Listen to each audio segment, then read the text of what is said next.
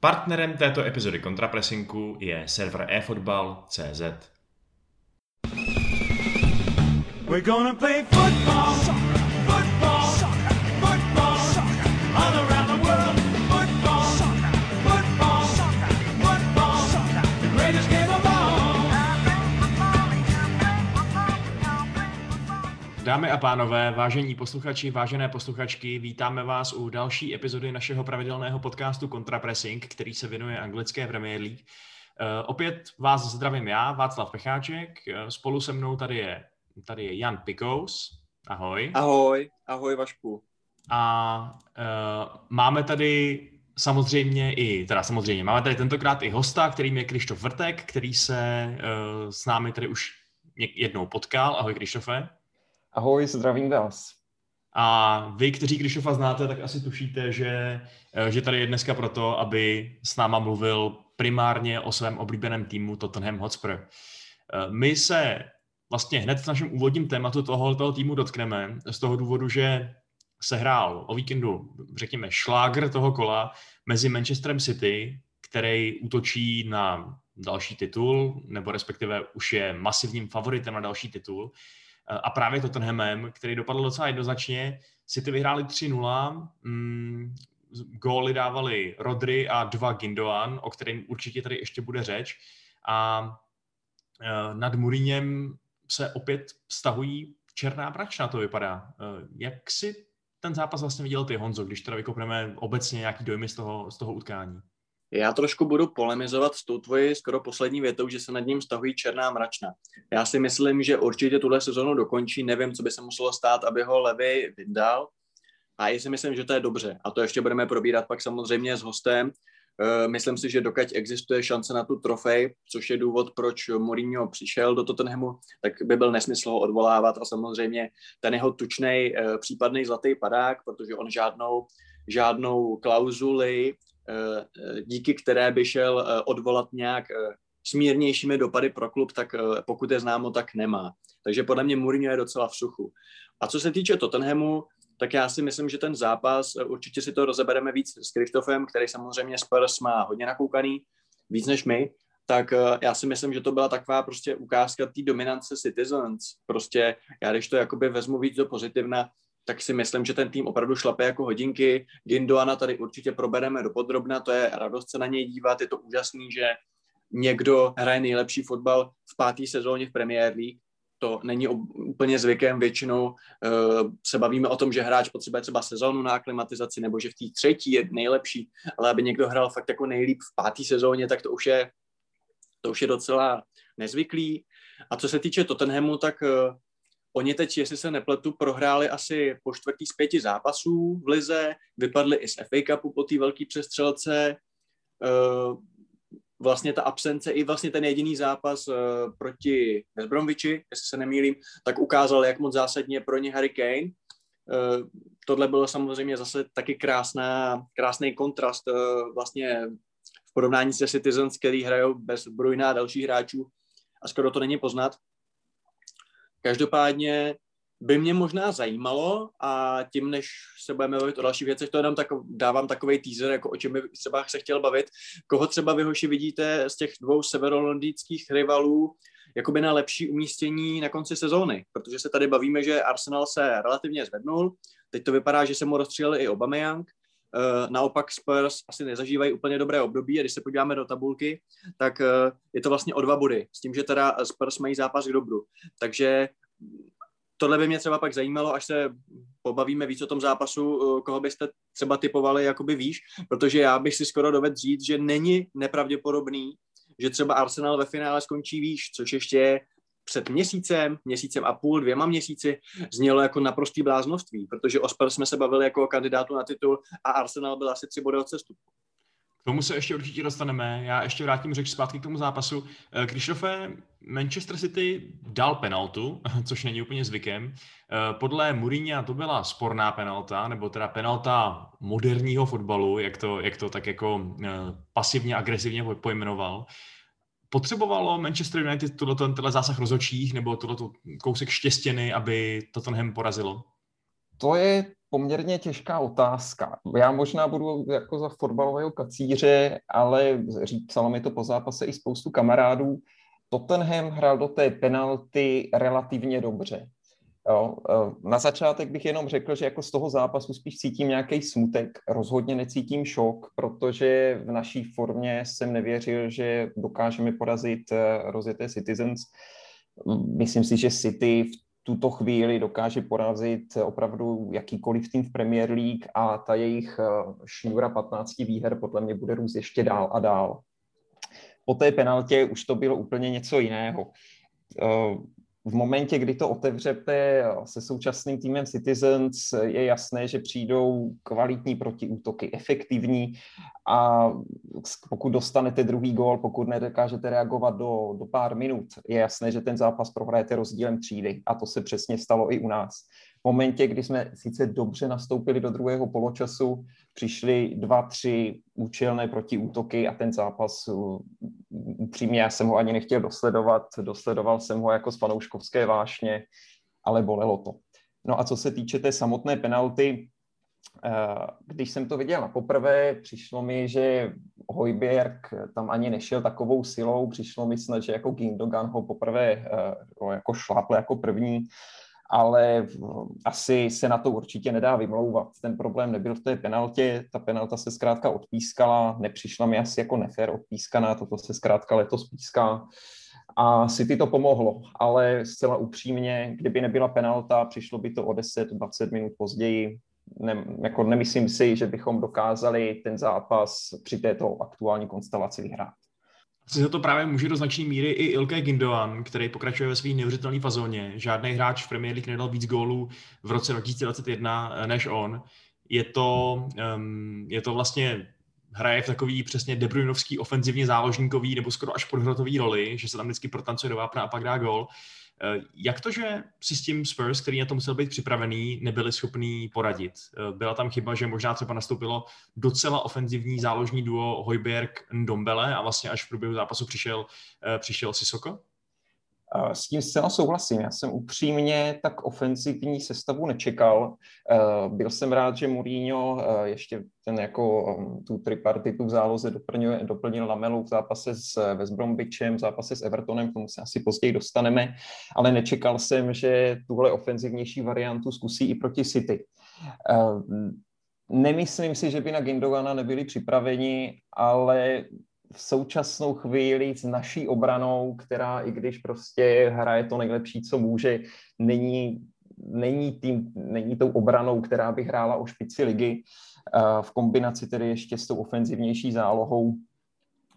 Myslím si, že se nikdo nedivil, že City, včetně Gündoğana, právě přehrávalo naše obránce jedna na jedna. Krásně to šlo vidět při tom třetím gólu, kdy Davidson Sanchez se, jak to říct, jako kulantně, velmi bolestivě položil na zem obličejem do, do trávníku. To asi jako krásně zhrnovalo tento zápas, bohužel. Nedá mi to, jenom musím zmínit, že o Sanchezovi se teď jako mluví samozřejmě jako o nějakém polenu, označují ho jako nového Boatenga proti Messimu, ale Sanchez v závěru ještě z té obrany s Tangangou odehrál jednoznačně nejlepší zápas. A to, že tam ještě jako zkusil dát hlavu do té střely, já naopak beru jako znak bojovnosti a ne to, že by ten souboj jako vypustil. No. My jsme tady už zmínili teda toho Gündoğana. Je to teda, Honzo, v současnosti nejlepší hráč Premier League? Táhne on City k titulu? Hele Vašku, já jsem se na tohleto téma těšil, protože samozřejmě věřím, že ty máš svého vlastního kandidáta na ten, na ten post, uh, poty, jak se tomu říká. Uh, ale pro mě ano, pro mě Ilkay Gündoğan v současnosti je nejlepším hráčem Premier League a přijde mi fascinující opravdu, jak se do té formy dostal, protože on v posledních dvanácti zápasech dal jedenáct branek a ještě si může dovolovat uh, střílet field goaly, že jo, z pokutových kopů. A on předtím v takových, teď nevím přesné číslo, ale nějakých třeba šedesáti šesti zápasech v lize jich dal asi sedm. Takže skutečně ten nárůst je úplně šílený. Čím si to vysvětlovat? Samozřejmě jedna věc je nějaká obecná pohoda v týmu. Prostě tomu týmu se daří, šlape, je to takové kliše, ale když se na ně díváte, tak vidíte, že hrají jeden, jeden, jeden za jednoho, že to je skutečně tým. Že to není tým o jednom hráči, je to tým prostě, který maká pro Guardiolu. A A druhá věc je samozřejmě jsou ty věci, co se týče pozice a co se týče nějakého herního stylu. Jemu prostě o, ohromně povedl, pomohlo to, že je na hřišti, má větší volnost, má větší možnost věnovat se ofenzivě a to je dané přesně tím jeho posunem směrem k bráně soupeře. Protože on, když byl vlastně zraněný Fernandinho nějaké, nějaké roky zpět, že jo, tak hrál de facto šestku, což není jeho post. Loni a vlastně i úvodu, v úvodu této sezóny tak hráli takový double pivot a vlastně až teďkonc hraje skutečně jakoby výše a hraje skutečně eh, toho, to nevím, jestli vyloženě se dá říct AMko, ale rozhodně, rozhodně se k tomu vápnu soupeře, kde samozřejmě umí hrozit a umí se tam dostat a vystřelit a dát gól, dostane daleko více. A to je zapříčiněný tím, že Guardiola umí skvěle využívat prostě fullbacky, zejména teda Joa, že jo, který eh, svojí komplexitou, komplexností hráčskou, tak uh, může doplňovat Rodryho vlastně na té šestce a tím pádem uh, Gündoğan nemá tolik defenzivních povinností a může podporovat útok. A v tom on je výborný, protože samozřejmě on je hráč, on byl vždycky, on se nenaučil fotbal tento rok, prostě kdo ho zná z bé vé bé, tak ví, že on to v sobě má. A on kombinuje skvělou techniku, herní inteligenci a i výbornou střelu a zakončování. Jo, že kdybych ho měl srovnat třeba s Kovačičem, jako fanda Chelsea, tak Kovačič je skvěle odolný vůči pressingu, je to dobrý fotbalista, má dobrou, dobrý, je dobrý na ten vývoz toho míče, ale když vystřelí, tak to letí do třicáté řady, protože on prostě není zakončovatel a prostě není to hráč na tu finální, na tu finální část vlastně fotbalu, když to tak řeknu.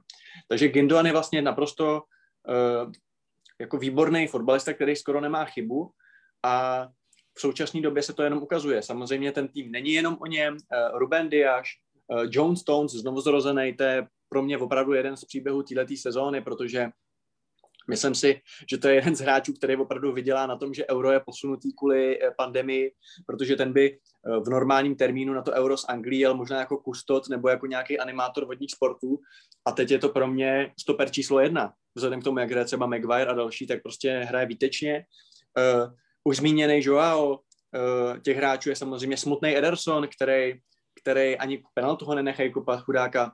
Ne, jako ten tým, ten tým je opravdu výborný a myslím si, že musíme Guardiolu všichni pochválit za to, jak se mu to povedlo dát dohromady, protože všichni už jsme tak nějak říkali, že už jsou vyčáchlí a, a že už by potřebovali ten refresh nějaký a evidentně se mu to povedlo teda výtečně. Hmm. Tohle bylo takový okýnko, kdy jsme hodně chválili. Pojďme se možná přenést do, trošku do kritičtější části uh, podcastu zase pro změnu, protože já chci obvinit jednoho hráče z toho, že podle mě není zdaleka tak dobrý, jak si všichni myslí, že je. A chci říct, že už dlouho mám pocit, že Hugo Lloris nepodává takový výkon, jaký by měl podávat ve své roli jedný z největších hvězd toho týmu, ve své roli kapitána, ve své roli hrozně zkušený hráče, který vyhrál, co mohl, minimálně na té teda reprezentační úrovni, že jo? A opět to prokázal v tom zápase, kde proti City ten svůj tým absolutně nepodržel. Krištofe, stotožňuješ s tím názorem nebo ne? Já jsem rád, Venco, že to zmiňuješ, stotožňuji se s ním. Ale zcela upřímně, když jsi začal tu větu, tak jsem si říkal, konečně taky někdo, kdo si všiml, že Sony od prosince úplně jalovej. Ono ne, ty jsi řekl Jorise, ale mm-hmm. s tím se taky jako samozřejmě stotožňuji. Ten zápas, ať už proti Evertonu, ať už proti City, Uh, mu nevyšel hodně, jako opravdu hodně, všimli si toho jako i fanoušci, fanoušci jiných týmů a my fanoušci Tottenhamu to teda jako tak sledujeme, tolerujeme uh, mimo jiné taky tak jako od toho prosince, od nového roku. Uh, Mezitím se mluví o tom, jestli Lloris jako prodlouží kontrakt, neprodlouží kontrakt. Mluví se o tom, že by si ho Mauricio rád stáhnul do pé es gé. Upřímně, já bych se tomu vůbec nebránil. Otázka je, jakou dokážeme za Ika najít náhradu. Dvojka je v současnou chvíli Joe Hart. Já jsem to bral jako skvělý obchod, hráč, který přišel zadarmo, není nějak finančně náročný, je to Angličan, skvělý jako člověk do kabiny, ale všichni víme, že Joe Hart určitě není golmanem, který by měl chytat za tým top six jako jednička. Uvidíme, jaká bude situace na trhu. A opravdu si myslím, že by nám neuškodilo, kdyby jsme i tu pozici kapitána mohli posunout dál a udělat nějakou jako drobnou čáru. spousta hráčů Tottenhamu je opravdu v týmu hrozně dlouho, ať už je to právě, ať už je to Son, Lamela, Lloris, Alderweireld, Dyer a tak bych mohl mluvit dál a dál. Myslím si, že by to mohlo být to oživení, které ten tým potřebuje. No a abych dokončil to, co jsem taky začal, nikdo nemluví o tom, že Son nehraje to, co by pravděpodobně hrát měl. Já mám Sona samozřejmě hrozně rád, chraň Bůh, jo, prostě každý fanoušek Tottenhamu ho má v srdíčku, ale když jste se dívali proti tomu City, tam zbytečně drží balóny, ne, nedá průnikovou přihrávku. Není to zkrátka ono. Pravděpodobně je to tím, že ten program je moc našlapaný, že Son hraje víceméně každý zápas, ale myslím si, že by nebylo od věci, aby jsme se pobavili nebo aby se obecně více mluvilo i o tom, že prostě Son nehraje to, co má. Je to, fanouš, je to miláček fanoušků, ale nechápu, proč ta kritika se nesnáší na něj. Je pravda, že on si prošel docela, dlouhou, docela dlouhým golovým půstem, který vlastně přerušil až proti, až proti West Bromwichi právě. A možná, že právě toho trochu, řekněme, tu ztrátu formy přehrušila přesně absence Harryho Kanea, to znamená, že najednou to, že Son hrál špatně, nebo že nehrál, že nějak nevyčníval, bylo přesně tím, že přišel o partňáka, že jo, tak tím pádem je to pochopitelný a tak dál. Ale ty teda tvrdíš, že je zatím něco víc, že je to nějaká fundamentálnější ztráta formy, že to je třeba přesně problém s, s fyzičkou a tak dále. Samo, jako nevidím do kabiny, samozřejmě ta fyzička je první, co asi každého napadne. Na druhou stranu zeptejme se, není Son zrovna jako, jak se o něm mluví, jaká je to hvězda, ten typ hráče, který by měl podat ty dobré výkony, i když se mu zraní ten parťák, i když se mu zraní jako Harry Kane. Já samozřejmě miluju to jejich duo, říkám, nechci Sona nějak přehnaně kritizovat, ale Kane dokáže hrát bez Sona uh, úplně v pohodě. A Son, když tam ten Kane není, je to opravdu katastrofa. Son, on i teď jako nějaký ten gol sem tam dá, ale to jsou opravdu jako loženky z breaků, uh, zatímco uh, těch šancí opravdu tolik mine, jo, ať už to bylo, ať už sahám v paměti proti Liverpoolu a tak dále, a tak dále. Uh, já... Nechci vyvolávat zbytečnou kontroverzi, ale kontroverze je pravděpodobně to, co dělá jako podcasty zajímavými. Možná se potom bude jako psát, ať toho jako moravského strašáka už znovu nezvete a tak dále. Ale opravdu bych se nebránil tomu, aby v přestupovém období, bude-li dobrý kupec, uh, Son odešel. Kejna si musíme držet, uh, jako seč síly stačí, ale Son si myslím, že by jemu a možná i týmu za odpovídající finanční částku by mohla změna prospět. Já bych měl dotaz. Krištofe, a není to spíš než neformou Sona? E, taky absencí té kreativní síly, když pomineme právě Kanea, že když Kane není na hřišti, tak e, to prostě nemá tomu Sonovi kdo připravit a tím, jak, e, jak se trenér chová k Alimu, a není tam Eriksen, není tam vlastně nejkreativnější hráč, je tam asi Ndombele, což není úplně výhra, tak není to tím, že prostě nemá ten servis? Je to samozřejmě možné, jo, ale já se snažím brát tu situaci takovou, jaká je, za co my toho kreativního útočníka koupíme. Jo. Máme postavený stadion tady za miliardu liber, splácí se velká částka, uh, a nemyslím si, že my dokážeme v tuto chvíli přivést někoho, kdo by to Sonovi dokázal tak jako skvěle připravovat. Je, je to fakt, rád bych tedy jako sypal jména z rukávu, který bych si představoval v záloze, ale obávám se, obávám se, že to nepřijde.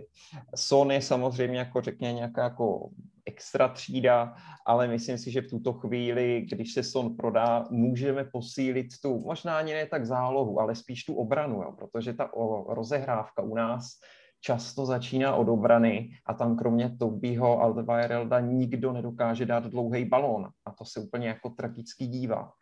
Jo, takže si myslím, že dokážeme v tuto chvíli lépe nahradit pozici křídelníka a investovat radši ty peníze někam do středu, než si jako Sona nechat podepsat nový kontrakt, když teda ten jeho kontrakt končí až dvacet tři nebo dvacet čtyři, teď si nejsem jistý, a kupovat nějakého jako druhořadého záložníka, který nám ten problém vlastně nevyřeší. No a Krištofe, a nemáte záložníka, který je kreativní v podobě uh, Højbjerga, který ho možná Mourinho zbytečně redukuje do role opravdu toho DMka a bořiče a de facto třetího lomeno čtvrtýho stopera, když přitom víme ze Sotonu, že to je hráč, který umí hrát i dopředu? No, jako o... To je dvousečná zbraň. Højbjerg by pravděpodobně dokázal to lépe dirigovat i vepředu. Už letos pár jako skvělých průnikových přihrávek dál, pár krásných asistencí si připsal, krásný gól proti Liverpoolu dál. Ale otázka, jak by to potom dopadlo, kdyby my jsme ho zase vysunuli. Jo. Když opravdu já vidím tu obranu, když jako vidím Bena Davise, to, opra- to nemůžeme otevřít. Já jsem byl rád, když Mourinho přišel proti West Bromu opravdu jako s presujícím fotbalem. Snažil se to hrát potom proti Evertonu. Ale tady šlo krásně vidět, že v momentě, kdy my hrajeme proti lepšímu soupeři, který není jako úplně ze spoda tabulky, že ta obrana to prostě nezvládá. Tam bylo tolik individuálních chyb proti tomu Evertonu, leč to byl jako krásný fotbal. Tak my jsme dostali pět, čtyři fakt úplně zbytečný góly. No a kdyby Højbjerg hrál každý zápas jako vysunější záložník, opravdu se bojím, jak by ta obrana dopadala. Když jsem mluvil jenom o Benu Davisi, řekl bych ještě jako můj poznatek ze zápasu se City. City opravdu skvěle využívalo jeho slabosti. City nás nutilo tvořit právě po levé straně. Až čtyřicet pět našich, čtyřicet pět procent našich útoků šlo z levé strany, kde právě byl Ben Davies. A na druhou stranu zajímavost, i City tvořilo právě naopak napravo, aby to hráli přes Daviese. Kdo ten zápas viděl, viděl Daviese třikrát na zemi, viděl, jak si z něj Sterling, případně Foden, jak se tam rotovali, dělal trhací kalendář. Takže bál bych se tu obranu více otevírat proti silnějším soupeřům. Ten zápas proti West Bromwichi nám možná ukázal cestu, jak hrát proti těm jako zasunutým týmům. S týmům, proti týmům ze spodku tabulky jsme ztratili množství bodů. Toto je možná cesta, ale se současnou obranou nemůžeme se bavit o tom za mě, aby Højbjerg hrál více vepředu, nebo aby Højbjerga a Nubeleho doplňoval třeba Ali a tak dále. Mně se teda docela vyrazil dech tou svojí uh, transferovou teorií, že by bylo nejlepší prodat Sona a nakoupit obránce. To je tak strašně uh, vlastně Mourinovská, stereotypně Mourinovská myšlenka, že uh, si myslím, že by ho udupali v Anglii, kdyby to jako, jako zkusil něco takového. Tady řiditel autobusu, nebo teda řidič autobusu, pardon. Uh, ale vlastně možná se taky nabízí myšlenka, že Son by pravděpodobně byl schopný za sebe vytěžit víc, kdyby měl alternativu za Kanea, že jo? Tou alternativou by asi měl být Gareth Bale, který tam je za velký peníze, který tam přichází, no přišel pořád ještě s obrovskou pověstí a to úplně nefunguje, že jo? Teď ještě tam byla malá kauzička stranou mimo, mimo hřiště, kdy se vlastně Mourinho a Bale na dálku tak trošku hádali, jestli teda uh, on byl připravený k zápasu, nebo jestli trénoval dobře, nebo ne. Uh, jak jsi to, jak jsi dělal tuhle tu aféru, Honzo, ty? No asi je, tam, asi je tam něco špatně, ale tak já to beru tak, že se prostě potkali dvě osobnosti, které ty problémy na sebe vážou, ať už je to Mourinho, ať už je to Bale. A upřímně řečeno, já teď tady nechci dělat chytráka, ale já jsem trošku brzdil, Vašku, to tvé nadšení, když přicházel, protože jsem si přesně říkal, že už je to takový ten člověk prostě golf first. A nakonec možná jsem čekal, že si přece jenom zahraje asi, asi, že dostane asi nějaký prostor výraznější.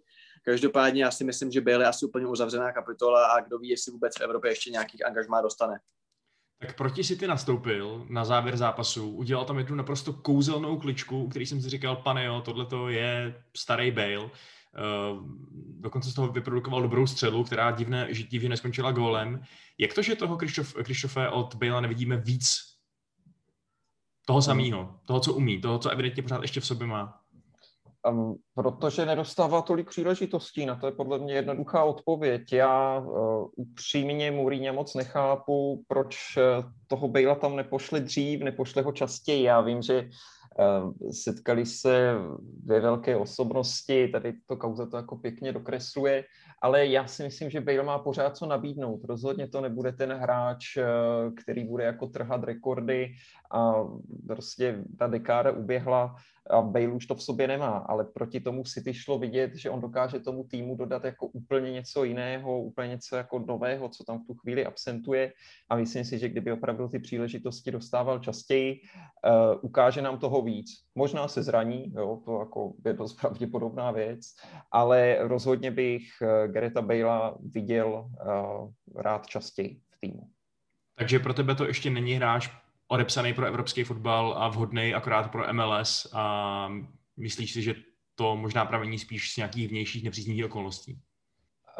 Nedo, nemám jako věš, věšteckou kouli, jo, nedokážu říct, ale myslím si, že jako pořád má i na Premier League, na tým jako Top Six co nabídnout, a byl bych rád, kdyby ty příležitosti dostal. Pokud je dostane, nemyslím si, zešel, že zcela na plné čáře, ale samozřejmě je to možné. Jo? A možná na konci sezony uh, budu opět za šaška a budu sám rád, když mu přestaneme platit dvě stě tisíc liber týdně a pěkně si udělá poslední takovou jako labutí píseň v Reálu. Já se omlouvám, že do toho vstupuju, ale Vašku, ty jsi mě hrozně zklamal. Ty si totálně utek z toho potenciálního konfliktu. Já jsem tady řekl, že Gündoğan uh, je nejlepší hráč Premier League. Já jsem čekal, že mi budeš oponovat, že je to určitě Fernandes. Ty si to úplně přešel. Uh, jo, ale k tomu se asi dostaneme, protože nás asi řeč ještě zavede k Manchester United, takže možná, že potom uh, mistra podivně vypadajících volejů levačkou ještě, um, ještě um, na ně dojde řeč. Já bych teď možná ještě stočil řeč na to, co jsi říkal předtím, a to je Arsenal, protože ty jsi tady naznačoval vlastně to, že je velká otázka, který z těch severolondýnských týmů skončí před tím druhým. A je pravda, že Arsenal vlastně si taky prošel teď po té svojí renesanci, si prošel asi minikrizí, protože prohrál proti Wolves a proti Aston Ville, ale teď se porazil Bielsův Leeds, který je asi ten nejatraktivnější tým na koukání v Premier League, protože dává strašně moc gólů a strašně moc jich dostává. Dopadlo to čtyři dva. Když se teda zaměříme na tu, na tu centrální otázku, jestli Arsenalu věříme tady kolektivně, že Tottenham se všema jeho problémama ještě dokáže přestihnout. Ty jsi zmiňoval tu pozici v tabulce, Honzo, na druhou stranu víme, že Arsenal má taky prostě svoje vlastní křehkosti. Jak to vidíte? Jak to vidíš třeba ty, Krištofe? No, já jsem optimista, věřím tomu, že naše forma teď půjde nahoru a že Arsenal dokážeme ještě udržet za sebou. Já si myslím, že proti nám teď trošku stál i los, kdy právě ten zápas jako s West Bromem, kdy jsme se dokázali lehce nakopnout, paradoxně i ten zápas s Evertonem si myslím, že nás mohlo jako zvláštní cestou psychicky posílit, tak přišli právě Citizens, kteří, jak říkám, by teď porazili úplně, kdo, úplně kohokoliv. Uh, uvidíme, teď nás čekají kruciální zápasy, uh, pokud se nepletu, uh, máme tam, uh, když nepočítám Evropskou ligu, West Ham, Burnley, Palace a potom právě jako severolondýnské derby. Tyto zápasy nám ukážou mnohé, ale jak říkám, věřil bych, že teď vlastně ty dva body, co máme plus zápas k dobru, si dokážeme uhlídat a že Arsenal ještě udržíme za sebou. Leč musím říct, že v zápase proti Leeds se mi Arsenal velmi líbil. Myslím si, že by vyhrál bez problému i na Wolverhamptonu, kde zkrátka zařízl sudí. Tu psychickou zátěž si pak odnesli do zápasu se Aston Villou a tak dále a tak dále. Ale abych to zhrnul, budu optimista, možná to říkám jenom teď z fanouškovské vášně, ale věřím tomu, že Arsenal skončí za námi. Honzo, budeš s tím polemizovat, protože Aubameyang, Aubameyang dal hat-trick a probuzený Aubameyang je něco, co by Arsenal mohlo vyšvihnout k hodně vysokým výšinám. Navíc Arteta, Arteta dokázal, že teda možná našel recept na dynamický, rychlej fotbal, když teda postavil sestavu v podstatě bez defenzivního záložníka, protože trio Xhaka, Ceballos, Ødegaard je teda hodně velká odvaha. Tak co, co ty na to? Budu polemizovat, protože si, protože si myslím, že Arsenal je na cestě vzhůru. Myslím si to, že skutečně ty ztráty teď byly do určitý míry daný, jak správně tady padlo, tím zápasem z Wolves, který byl prostě smolný. Ten zápas měl Arsenal vyhrát a myslím si, že se to odrazilo i do té Vily, že to sebevědomí jim chybělo a můžete si říct, nemůže to s váma tak otřást. Jenomže ten tým, který Arteta má k dispozici, je skutečně postavený na hrozně mladých hráčích a myslím si, že je tím pádem křehkej. A druhá věc je, že náš společný kamarád, že jo, fanoušek Arsenalu tady týden nebo dva zpátky zmiňoval, nebo tři, tři už asi, jak, jak je super, jak se to všechno změnilo po příchodu Smitha Rowa. Jenomže nemůžeš prostě na dvacetiletým klukovi z akademie chtít, aby přišel a najednou byl nejlepší hráč. To prostě nejde, takže je jasný, že určitý výpadky nastanou, takže to, že Arsenal to nebude všechno válcovat a nebude všechno už, je už jako jenom úžasný, to asi dávalo smysl. Ale stejně si myslím, že ten tým má potenciál. Samozřejmě, když zmiňuješ Aubu, probuzenýho, to je veliký faktor, protože prostě on má na to dát dvacet gólů každou sezónu, takže jakoby, když bude hrát dobře, tak jenom dobře pro Arsenal. Stejně tak si myslím, že zatím výborně, je to samozřejmě je to fragment, jo, je to pár zápasů, ale hrozně se mi líbí Ødegaard, nebo Ødegaard, nebo prostě víme, kdo, kdo, koho, kdo je tím myšlen. Právě jak spolupracuje se Smithem Rowem, jak spolupracuje se Sakou. Saka je pro mě veliký objev, jak je verzatilní, jak dovede zahrát na víc pozicích, všude do toho hrá maximum. A za mě za normálních okolností by to byl adept do základu anglický repre, bohužel ta je, nebo bohužel bohudík pro Southgatea, ta je tak našláplá, že to asi bude mít těžký. A myslím si, že Arsenal teď prostě vůbec jakoby nehraje špatně. Um, už jsou tam prostě nějaký, nějaký prvky, které dávají smysl. Uh, rád bych zmínil jedno jméno.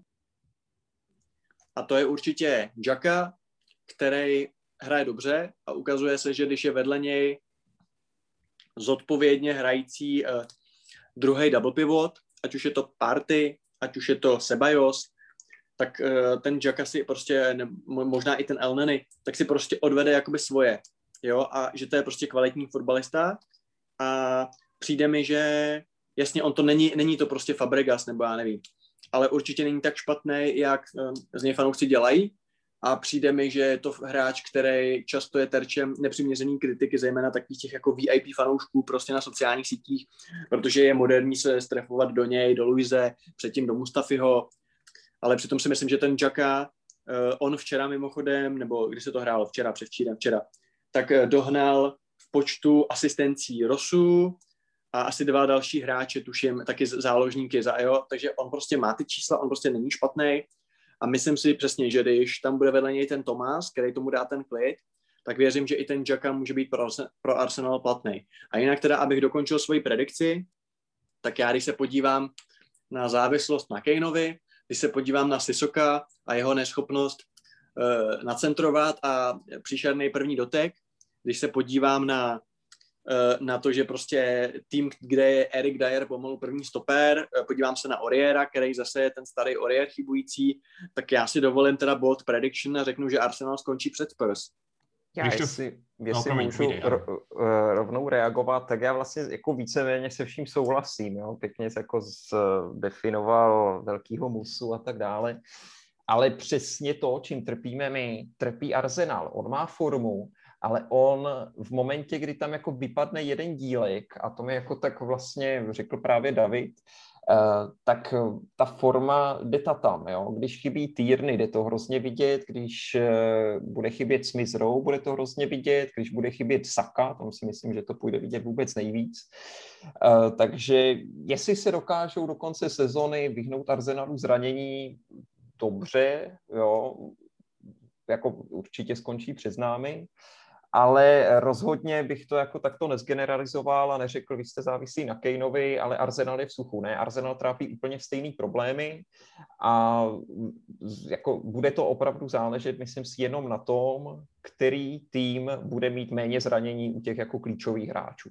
Jo, a to jde vidět v této sezóně jako úplně u všech týmů. A ta sezóna je opravdu hrozně turbulentní. A když jsem si pouštil podcasty ještě teď jako v rámci nějakého opakování, uh, tak já jsem tvrdil, jak jako Spurs na tom budou dobře, jo? Když jsem tady mluvil po Liverpoolu. Uh, před minulý týden David říkal, jak právě Arsenal půjde nahoru, minulý týden říkal Martin Minha, jak jako top čtyřka uh, bude jasná a všichni jsme se sakra mýlili. Jo. Uvidíme, co ty zranění, to podle mě je alfa a omega, uh, jako hlavně u, u Tottenhamu a u Arsenalu, jak tato sezóna dopadne a jak ji budeme moct uh, hodnotit. Mm-hmm. Jenom jako takový zasazení do kontextu je asi třeba říct, že Leeds taky um, vlastně nehrál v úplně plný sestavě, že ho chyběl jim klíčový záložník Calvin Phillips. a vlastně Luke Ayling hrál na centerbacku a tak dále a příšerný zápas měl, měl Mary Goldman Melier, že jo, který mám fakt rád, fakt se mi líbí, jak chytá, ale ve skutečnosti prostě tohle to bylo jedno, jedna z těch nočních můr brankářských, na kterých se nezapomíná a ze kterých se člověk prostě musí poučit, anebo pak skončit někde v, beši, v Bešiktaši na lavičce, bohužel, no. Ale jinak teda cílem obou těch týmů, Tottenhamu i Arsenálu, pořád ještě je Liga mistrů, nebo jak to přesně vlastně teď je? Abych odpověděl jak Felix Slováček. Ne. Já se zkrátka a dobře bojím, že Arsenal i Tottenham teď zažili opravdu takové velké krize, které už budou znamenat, že tu top čtyřku neuhrajeme, ani jeden tým.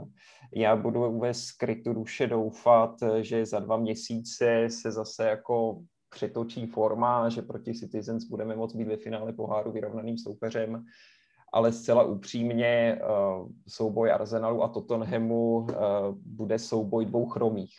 Budeme, budeme bojovat, obávám se, o páté, šesté místo. Ačkoliv teda řečí, řečí čísel, pokud vyhrajete ten zápas, co máte navíc, tak budete bod za Liverpoolem, který je čtvrtý. Takže matematicky to rozhodně není nemožná, nemožný úkol. Jo, s tím souhlasím, ale jak říká moje jako fanouškovská vášeň, má jako svoje limity a obávám se, že jako i ten Liverpool, pořád si myslím, že ten jejich kádr je o něco lepší. Everton, ne, no, zkrátka si myslím, že tu top čtyřku budeme jenom tak jako zběsile dohánět, ale že to nedopadne. Mhm. Konec konců jeden z týmů, u kterých asi se dá taky počítat s tím, že budou velkými favority na umístění ve finále v té top čtyřce, je Manchester United, který už teda podle mýho názoru navzdory Solskjærovým slovům vypadl z toho závodu o titul vyloženě, nebo jako je samozřejmě absurdní to říkat takhle brzo, ale vidíme tu formu, vidíme, jak to na tom hřišti vypadá z hlediska City, z hlediska United, takže se to vlastně, to, že City je přece jenom na jiný úrovni, se potvrdilo, když Manchester United remizoval s West Bromwichem, což je letos tým, se kterým nechce remizovat nikdo, chtějí ho prostě všichni porazit, protože je docela hrozný. A dopadlo to jedna jedna teda, já nevím, jestli jste ten zápas viděli, koukali jste na, ty, na, na to, jak, jak k té remíze došlo? Ano. Takže jste asi viděli, že West Brom taky mohl dát klidně víc gólů a taky klidně mohl ten zápas vyhrát. Jo? Jakkoliv si teda myslím, že, že ten gól, co ve finále fakt dali a co jim zařídil ten bod, měl být jednoznačně odvolený za, za jasný faul na Lindelofa. Ale, ale jak říkám, byly tam další šance, takže se na to úplně nelze vymlouvat. No. A um, je to taková, pro fanouška Manchester United, je to taková vlastně povědomá věc, že tady máme nějakou sekvenci výsledků, nějakou formu, která dává důvod k optimismu a pak vás úplně, ten váš balon prostě propíchne takovýhle výsledek, kdy si říkáte, tak koho teda ale porazíme, když nedokážeme porazit ani ten West Brom.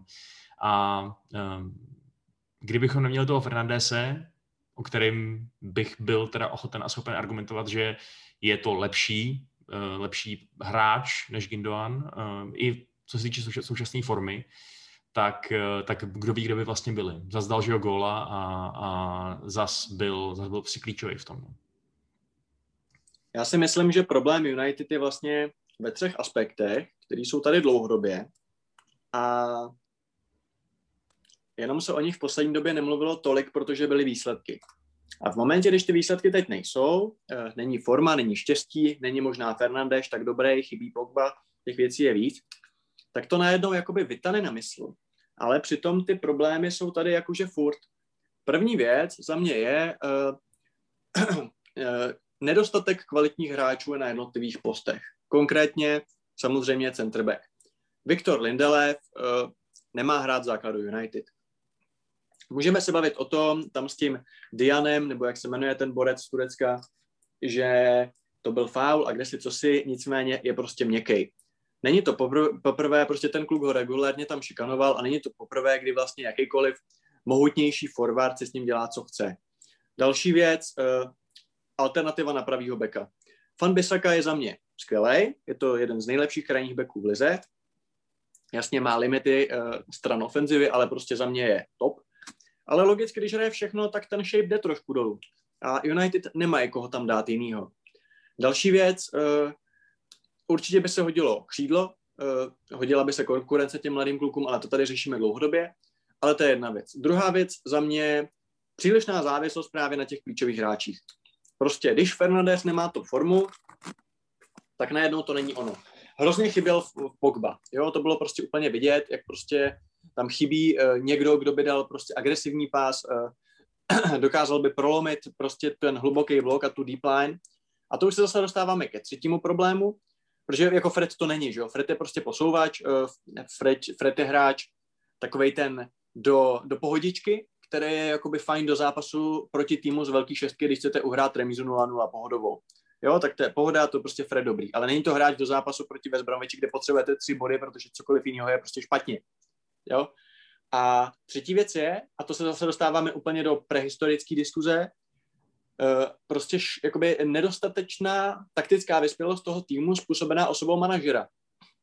A sice, že Ole Gunnar není tak dobrý manažer, aby dokázal naučit tým hrát proti takovým týmům, protože pokolikátý už to je, a to ty, Vašku, budeš vědět líp než já, kdysi Man United prostě nejsou schopni poradit s týmem, který hraje takhle. To, že jste skvělí na protiútoky, o to nic, máte na to hráče, skvělí. Ale prostě to, že West Bromwich přijede a bude hrát takhle, to se tak nějak čekalo. A to, že vy si, vy si s tím nejste schopni poradit, to, že vlastně váš nejkreativnější skoro hráč nebo nejofenzivnější je stopér.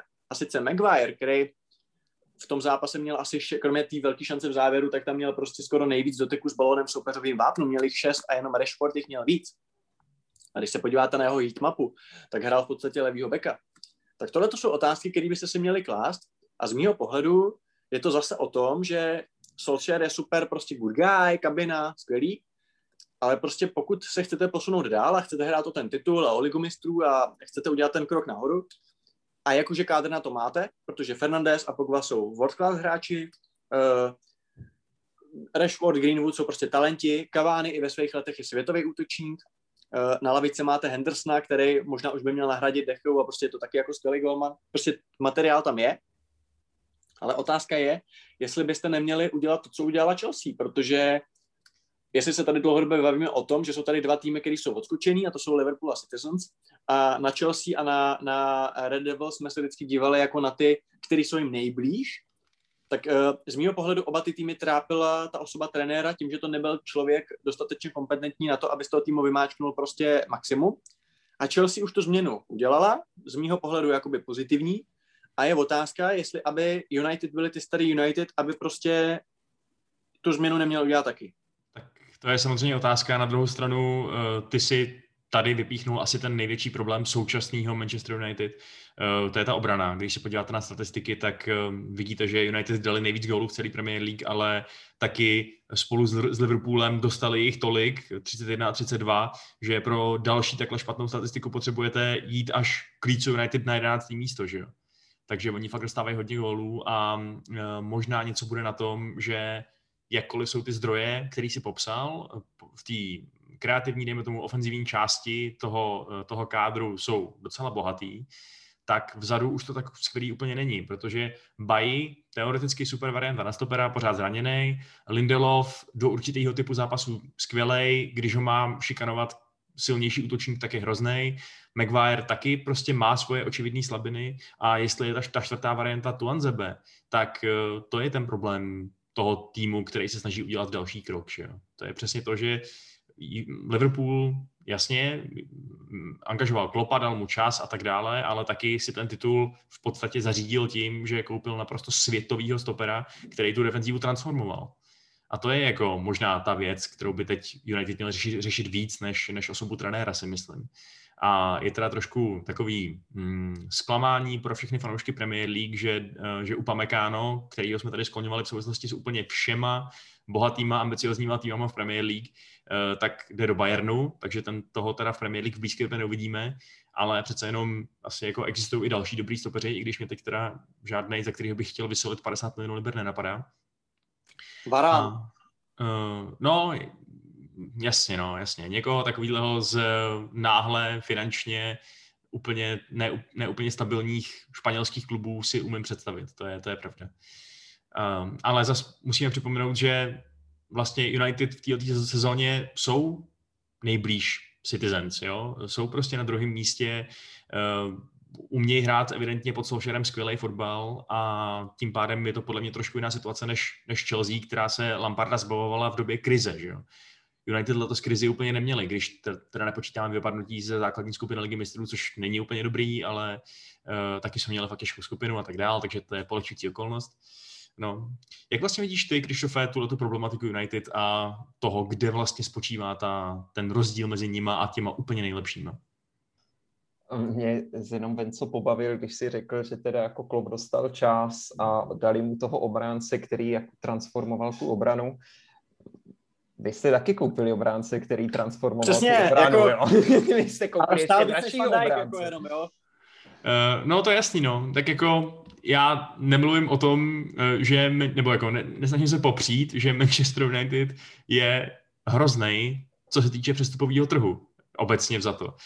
Ačkoliv teď pod Solskjaerem se to podle mě lepší a vypadá to, že ty nákupy v poslední době dávají daleko větší smysl. Ale jasně, jako je to strašně snadný a tím Maguirem pořád mávat tu cenovkou. Ve finále on za to nemůže, že jo? Jako je to o tom, že to tehdy bylo období, nebo možná to třeba ještě, ještě trvá, kdy se vedení United strašně rádo nechávalo ojebávat o co nejvíc peněz a fakt vysolilo nesmyslné částky. A jako ten kluk je dobrý stoper. Je to prostě podle mě stoper taky pro anglickou reprezentaci.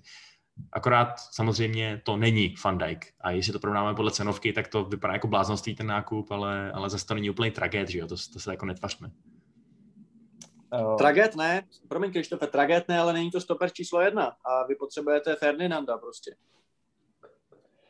No já souhlasím, souhlasím s Honzou. Já si myslím, že ten největší problém je u vás v obraně. Maguire není rozhodně obránce číslo jedna, sice nemůže za tu cenovku, ale stejně tak za ní nemůžeme ani my. To je opravdu dlouhodobý problém United, že nedokáže nakupovat levně. Jo, ještě když si to tak v hlavě teď nějak skládám, Teleš stál kolik? dvacet pět? Něco takového, dvacet. Uh, fakt, já jsem měl, že šel za po dvacet milionů, tyjo, jo, ale možná teď, se teď mýlím. Jo, teď si nejsem úplně jistý, já ale no. jako vím, že Teleš byl po relativně dlouhé době hráč, který šel za rozumný peníze. Že měl jsem pocit, že United buď kupuje prospekty, nebo kupuje fakt jako hráče hotový za ale značně přestřelený částky. patnáct milionů eur, prosím tě, stál. Jo, jo tak, tak to, to Ed Woodward udělal krásný biznis. Když ještě jako vezmeme patnáct, potaz... patnáct milionů za probuzení Lukašova, abych to tak přesně nazval. Tak, přesně tak, jsem chtěl říct. patnáct milionů za dva hráče vlastně. No. Ale abych to dokončil, ten problém si myslím, že je v obraně. Maguire není stoper číslo jedna a Lindelöf. Možná já bych ho v Tottenhamu bral proti slabším soupeřům na tu rozehrávku, ale zase jeho obrovská slabina je v tom, že on nedokáže hrát ve vzduchu. Jo? A to teď bylo pěkně vidět i proti tomu West Bromu. No, já ale... ti do toho skočím, promiň, za mě je Lindelöf jako možná do trojky stoper, jo, jakoby tam se ho dokážu představit. Mm-hmm. No, s, s tím bych se asi stotožnil, no. Uh, ale otázka, jak jako říkal Venco, kterýho toho stopera vybrat, no, na trhu jich teď moc nebude a zájemců naopak bude hodně, no. A druhá věc, zcela taky sou, souhlasím, závislost na Fernandéšovi a United má fakt sekt sakramentský štěstí, že se Fernandéš tuto sezónu nezranil. Jo, já věřím, že kdyby se zradil Fernandéš, bude to mít na United stejně fatální dopady jako na nás, když se zraní Harry Kane. Mm-hmm. Ono teda ohledně těch případných příchodů a nákupů a tak dále, tím ještě určitě zamává euro, že jo? Protože všichni víme, jak vlastně vychýlený dopad mívají tyhle ty mezinárodní turnaje na, na cenu hráčů, že jako James Rodriguez dá vlastně pár gólů a najednou mu cenovka stoupne dvojnásobně v podstatě. Takže jestli... taky mohl povídat, jenom když jsme u toho. No, no, no, přesně. Takže jestli se tam... Nebo, nebo Honza Kliment.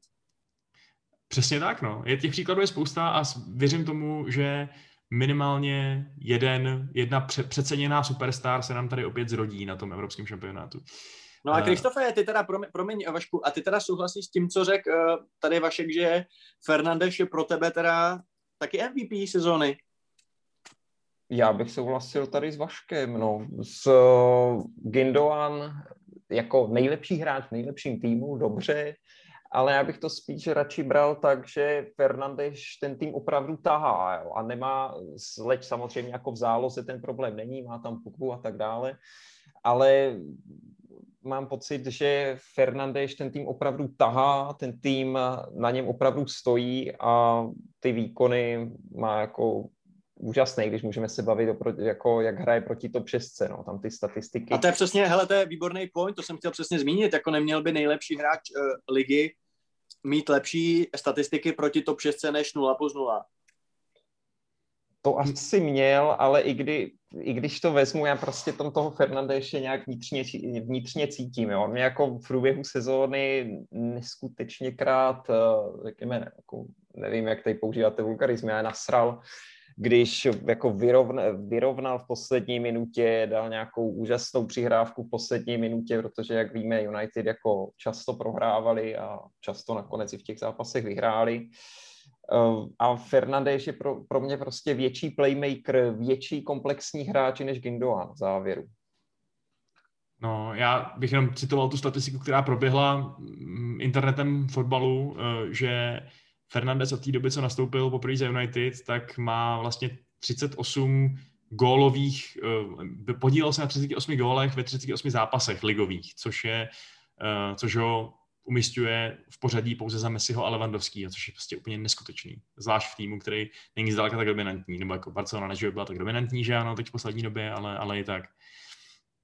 A já si prostě myslím, že není až tak skvělý argument to, že Gündoğanův tým teda teď vyhraje titul, protože mi přijde, že vlastně když ten Alan Pardew dovede Newcastle na pátý místo, tak si zaslouží titul za nejlepšího trenéra spíš než tady prostě nějaký Guardiola, který, který vytáhne na první místo Manchester City, jestli mi rozumíte. Takže ty trofeje prostě nejsou úplně všechno.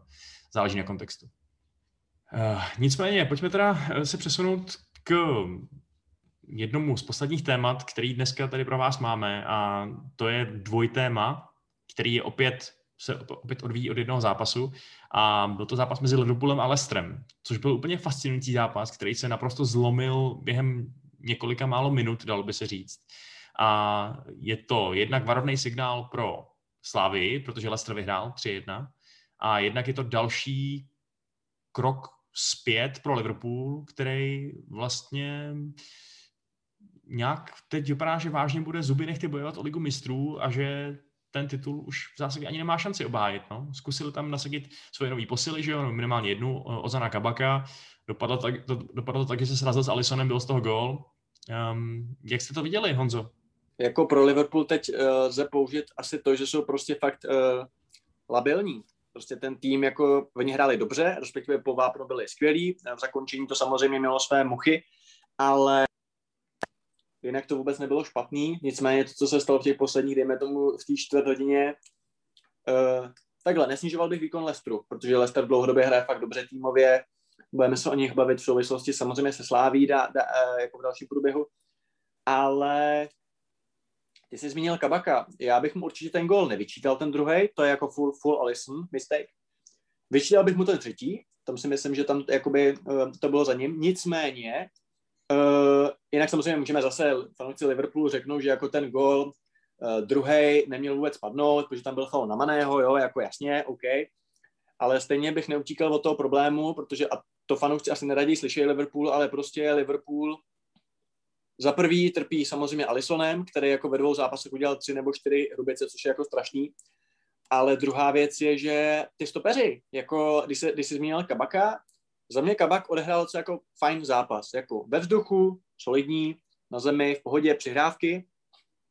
Nicméně ten hlavní problém jsem já viděl v té komunikaci, že bylo občas vidět, že si prostě nerozumí, a což je logický, je to stopér, je v novém týmu, jo, prostě není čas na aklimatizaci. Nicméně já si říkám, ten hráč má velký potenciál, bez, bez pochyby, nicméně bylo vidět, že se to tahá všechno přes Hendersona, že prostě vedle sebe potřebuje toho zkušenějšího.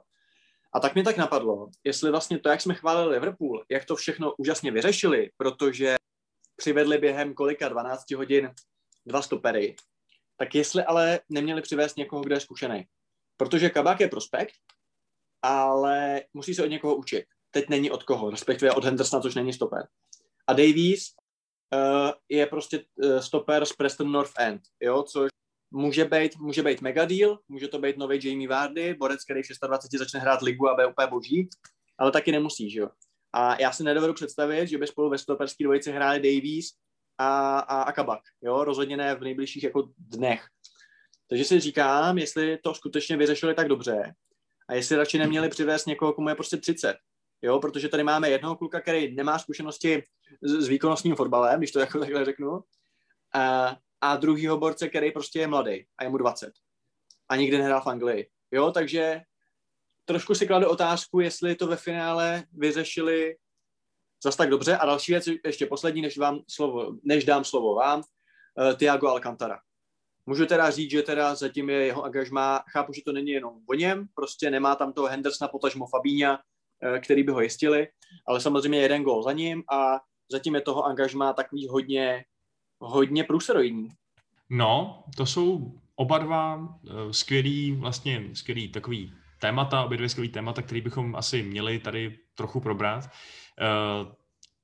Co se týče těch stoperů, tak je teda třeba připomenout, že ten Davis novej se jim zase zranil, takže to ani nemohl být na lavičce, takže to je prostě fakt neuvěřitelné, co se tam děje v tom, v tom Liverpoolu. Tam fakt kolem vápna mají rozmístěný asi špendlíky nebo něco takového.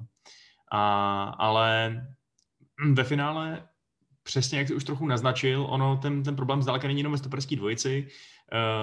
Thiago Alcantara byl tak trošku, asi i my tady v podcastu jsme ho přijímali jako takovej druhý příchod Krista, jakože prostě přijde, je to nejlepší přestup za dlouhý léta, protože je hrozně levnej a pozvede Liverpool na, na jinou úroveň. Zatím to vypadá, že vlastně možná do toho systému Liverpoolu tak trochu nezapadá, nebo se nenaučil v něm hrát, nebo nemůže najít svoje místo, nebo ho zbrzdili zranění, nebo čím to sakra je, že zatím nepředvádí ani zdaleka, co víme, že může předvádět, Krištofe? No, já jsem z Thiaga samozřejmě taky zklamaný, jako kdybych byl nezávislý fanoušek. Určitě hraje velkou roli to, že právě tam nemá Hendersona, nemá tam Fabíňa a často Thiago se dostává do té role posledního, na což on samozřejmě není stavěný.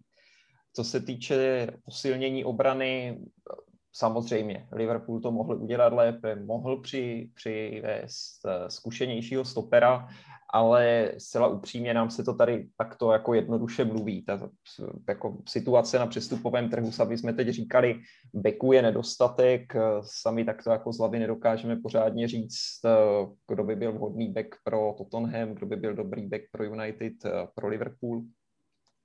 Takže já osobně být fanouškem Liverpoolu, tak si asi úplně nestěžuju na to, jak se klub v lednu zachoval. Já mám tady ale ještě jako jednu myšlenku, kterou se omlouvám, že vám tady tak podsunu, ale není chyba třeba i trochu u Kloppa, protože on hraje pořád to svoje čtyři tři tři, ten, ta hra je víceméně pořád podobná, není třeba úplně tragická.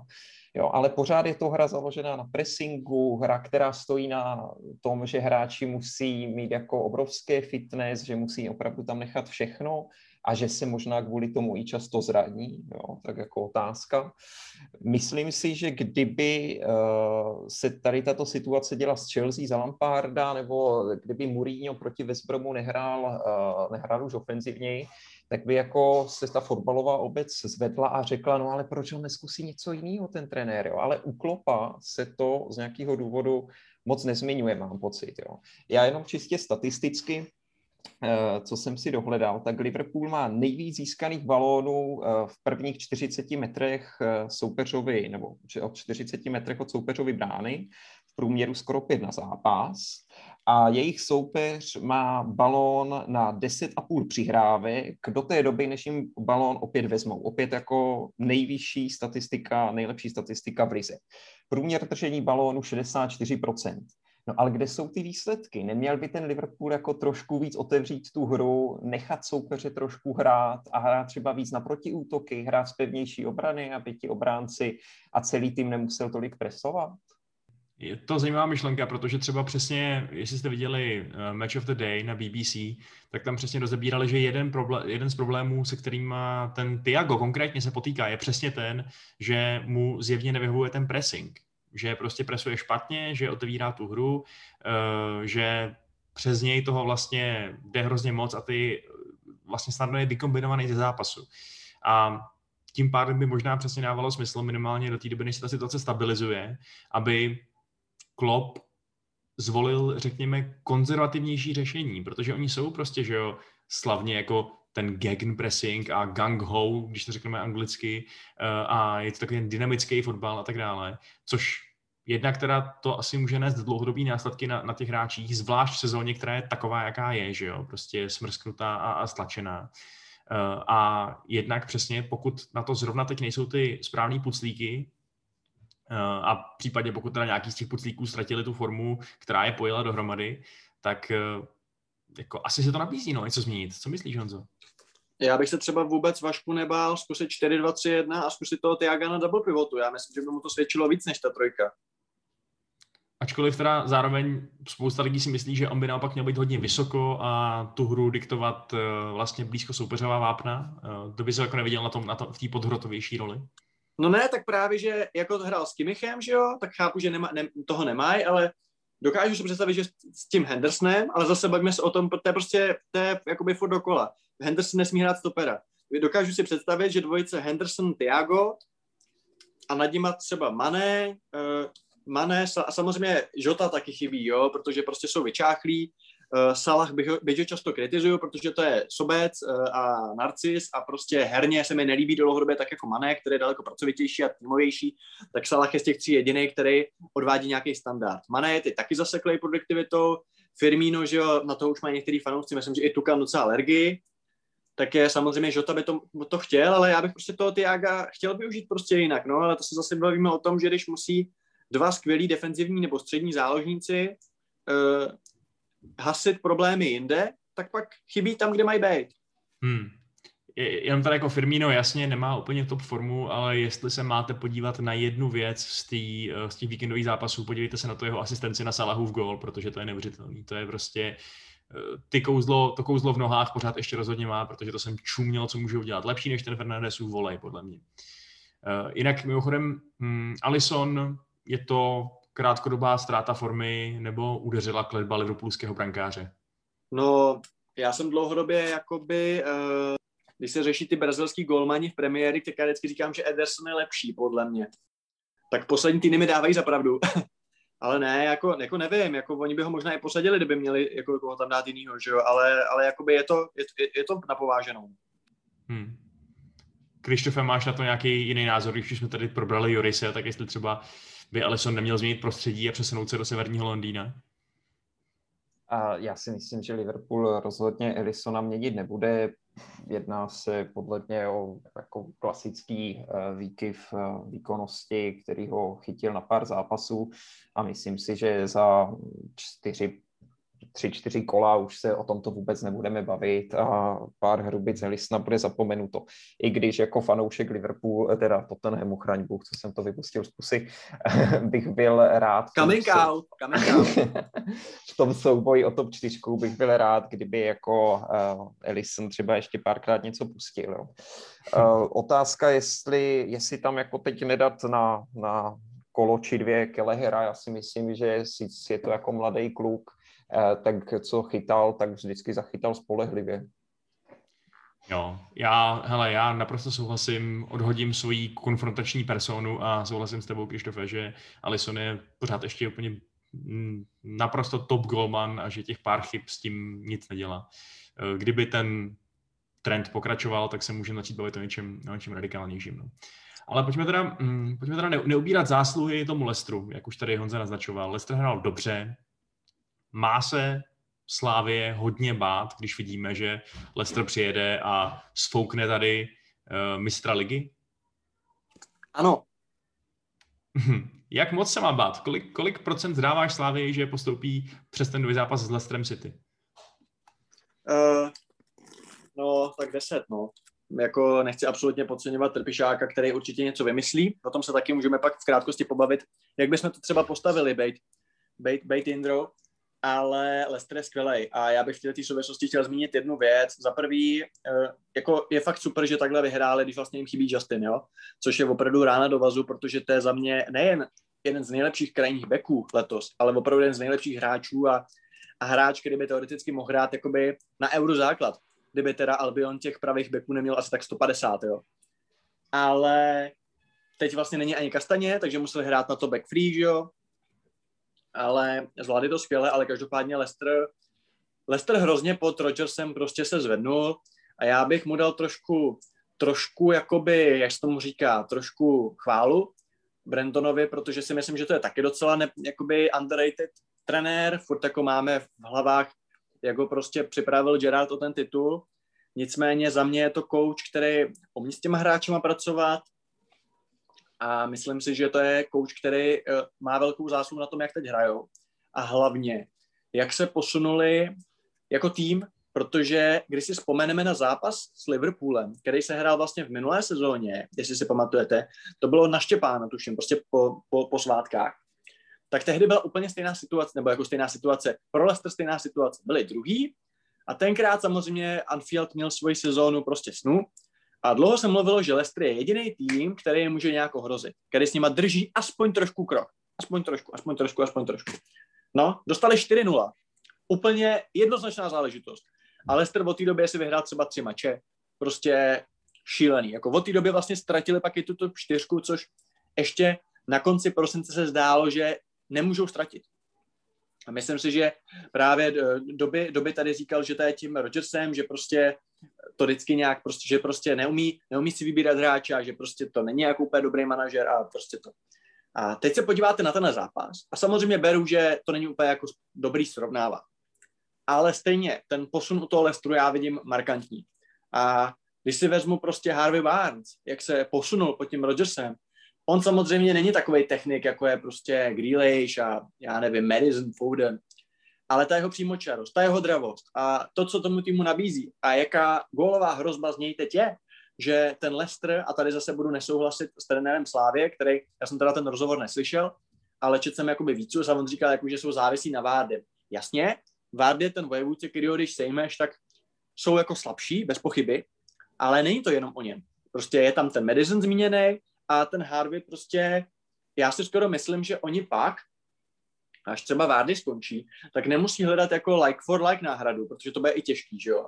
Ale můžou si to rozdělit tyhle ty hráči, protože já skutečně v něm vidím velký potenciál, dělal tam šílený věci vlastně s obráncema a hrozně se mi líbil. A když se k tomu přidají samozřejmě Tielemans, Ndidi, Sojuncu, vlastně hele, chyběl jim Fofana, jo. Prostě taky jim chyběli prostě nějaký hráči, že jo, ten Kastaň, o tom jsme, o tom jsme se bavili. Ne, mně se Leicester fakt strašně líbí a přál bych jim vlastně tuto čtyřku, ale on to bude asi jako na, na náš úkor, takže jakoby jim ji nepřeju, že myslím si, že jakoby ta top čtyřka bude asi uh, Liverpool, Chelsea, United a, a Citizens, si myslím já, teda, že to tak dopadne, uh, asi, ale Leicester bych to jako přál, protože jsou prostě skvělí a, a ten tým je, jakoby ta radost se na ně dívat a prostě říkám, hlavní zásluhu má Rodgers, kterýho bychom měli víc doceňovat, to je můj názor. Důvod, proč nesouhlasím s tím tvým názorem, že to je deset procent šance postupu pro Slavii, je ten, že nevěřím, že, že Leicester nastoupí do Evropské ligy ve stejně silné sestavě. Uh, ta sezóna je... Čekáš, čekáš i Henača místo Vardyho? Mm, trochu čekám i Henača a navíc si myslím, že možná bude pošetřený třeba i takový Harvey Barnes, což uh, viděli jsme proti tomu Liverpoolu, jak rozdílový hráč to umí být. Uh, jasně, můžeme se bavit o tom, že i když Slávě něco uhraje v prvním zápase, tak v tom druhém už jí Leicester nepodcení, že jo? Uh, ale i tak, myslím si, že těch front je prostě příliš mnoho na to, aby se to dalo uhrát s těma jedenácti klukama a jak si říkal, Leicester má taky svoje zranění, nejenom Justina, ale i další.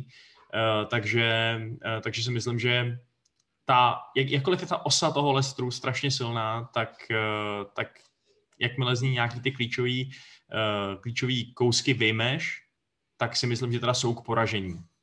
A uvidíme, jak přesně to, to Rodgers postaví. Jsem zvědavý, jsem sám hodně zvědavý, jestli třeba si nechá svoje místo Albrighton, což bych trošku čekal, protože on je takovej maličko přicmrdávač, že jo, ale teď nehrál špatně, ještě byl střídaný, takže sil má určitě dost. A to by prostě bylo daleko lepší než ty, než ty jiný křídelní varianty, si myslím, jakkoliv ho respektuju za to, za to co udělal v té sezóně, kdy vyhrál titul. Um, takže uvidíme, no, jako Amartey tam někde na pravém beku nebo krajním stoperovi, to taky není úplně jméno, který by do tebe zaselo strach, takže no. On už, on už možná bude Kastaně, jako je otázka, kdy se vrátí. No. Jasně, no, Vardy taky po zranění, že jo, takže uh, my vlastně asi už teď můžeme pomalu vás nalákat na to, že se o tom popovídáme, každopádně o tom zápase, ještě ta čerstva, že jo, Honzo. Je to tak, je to tak, chystáme pro vás díl věnovaný vlastně okamžitýmu review zápasu Leicester-Slávie, nebo teda Slávie-Leicester. Ve čtvrtek budou tady speciální hosti, nicméně neutíkejme ještě od toho tématu. Ještě bych dal teda možná slovo Krištofovi. Jak ty to vidíš? Jak ty vidíš šance Slávie jako hanácký, haná, jako hanácké pozorovatel? Jak to vidíš? Já bych dal Slávii tak dvacet procent. Jo, já si myslím, že Leicester v současné formě, i když vynechá nějaké hráče z té základní jedenáctky, že si to dokáže pohlídat. Jo. Já jsem rád, že Češi hodně sází na Slávii, na Leicester už je, nebo je kurz přes dva, takže já zkusím štěstí jako v tomto směru. No. Ale říkám dvacet procent, ale nebudu asi už nějak jako zdržovat. Přál bych to Slávy, ale moje peníze půjdou na Leicester. No hele, Vašku, kdybys měl na hlavě čepici, tak jakou sestavu bys ty zvolil? Protože teď samozřejmě Slávě má třeba tři dobrý centerbacky, teď když se vrátil Simon, tak já bych se třeba vůbec, být trpešákem, abych se vůbec nebál, zkusit to třeba hrát na tři. Hrát prostě Deliho, Zimu i Kudelu a hrát prostě nějaký tři pět dva nebo tři čtyři tři. Vůbec bych se nebál takhle překvapit. No, my o něm víme, že je schopný překopovat a, a sahat, sahat po zajímavých variantách, konkrétně těch, v těch evropských zápasech, specificky a speciálně. A myslím si, že pokud třeba by došlo k tomu, že Leicester taky bude hrát na tři obránce, což nevíme, že jo, oni, můžou, oni jsou hrozně fluidní v tom, že jsou naprosto stejně schopní hrát čtyři dva tři jedna nebo čtyři tři tři jako, jako prostě systém s pěti obráncema, tak nastavit jim zrcadlo, hrát to, co oni a, a zkusit jen vyzrát takhle, tak mi to přijde jako, jako solidní nápad. No. Na druhou stranu by to bylo hodně zásadní zásah do té obvyklé taktiky, takže otázka je, jestli si to na ten jeden zápas lajsnou. Ale máš pravdu, že zrovna ta stoperská situace je teda hodně zajímavá, protože tam jsou vlastně teď tři velmi kvalitní stopeři, u kterých by se dalo argumentovat, že si všichni zaslouží to místo minimálně. A je teda otázka, kdo je teda typologicky nejvhodnější, jestli, jestli Kudela nebo Zima, anebo jestli Dele. No. Sám jsem zvědav, jak to dopadne. Já říkám teda třicet procent pro Slávii. třicet na sedmdesát a ať nežeru. OK, tak jsem se tady vyprofiloval jako největší optimista, jako takový optimista, až, vás to, až vám to vyrazilo dech, to vypadá. E, tak. No tak jo. Tak e, asi touhletou predikcí můžeme pomaličku ukončit na, naše dnešní povídání. Co vy na to? Máte ještě já nějaký... si myslím, no, já si myslím, no. že už asi všechno podstatné bylo řečeno. A nevím, možná pokud nás třeba posloucháte poprvé, tak jsme na Spotify, Apple Podcast, Google Podcast, máme Twitter, máme Facebook uh, a, a jsme fajn kluci, viď Vašku? Ale jo, tak jde to. Je to občas horší, občas lepší, no, jako vždycky. Uh, každopádně bych chtěl... To ty, Krištofe, jak, nás to, jak, jak tě to bavilo? Nás to bavilo, ale jak to bavilo tebe? No mě to samozřejmě taky bavilo, že se vůbec ptáš, že... Jo. Já bych chtěl, já bych chtěl Krištofe hodně poděkovat, že jsi přišel a že si opět rozdával svoje fundované názory, nejenom o Spurs, ale i o ostatních týmech, takže tě tady zase moc rádi budíme někdy příště. Já děkuju za pozvání, doufám, že jste si dnešek užili. Loučím se i s tebou, Honzo, díky za opět excelentní asistenci tady v, v povídání. Já děkuju tobě, Vašku, baví mě to s tebou a děkuju posluchačům, kteří jsou nám věrní. Ahoj. A já se s vámi taky rozloučím a uslyšíme se teda ve čtvrtek u Evropsko-ligového speciálu kontrapressingu. Mějte se, ahoj.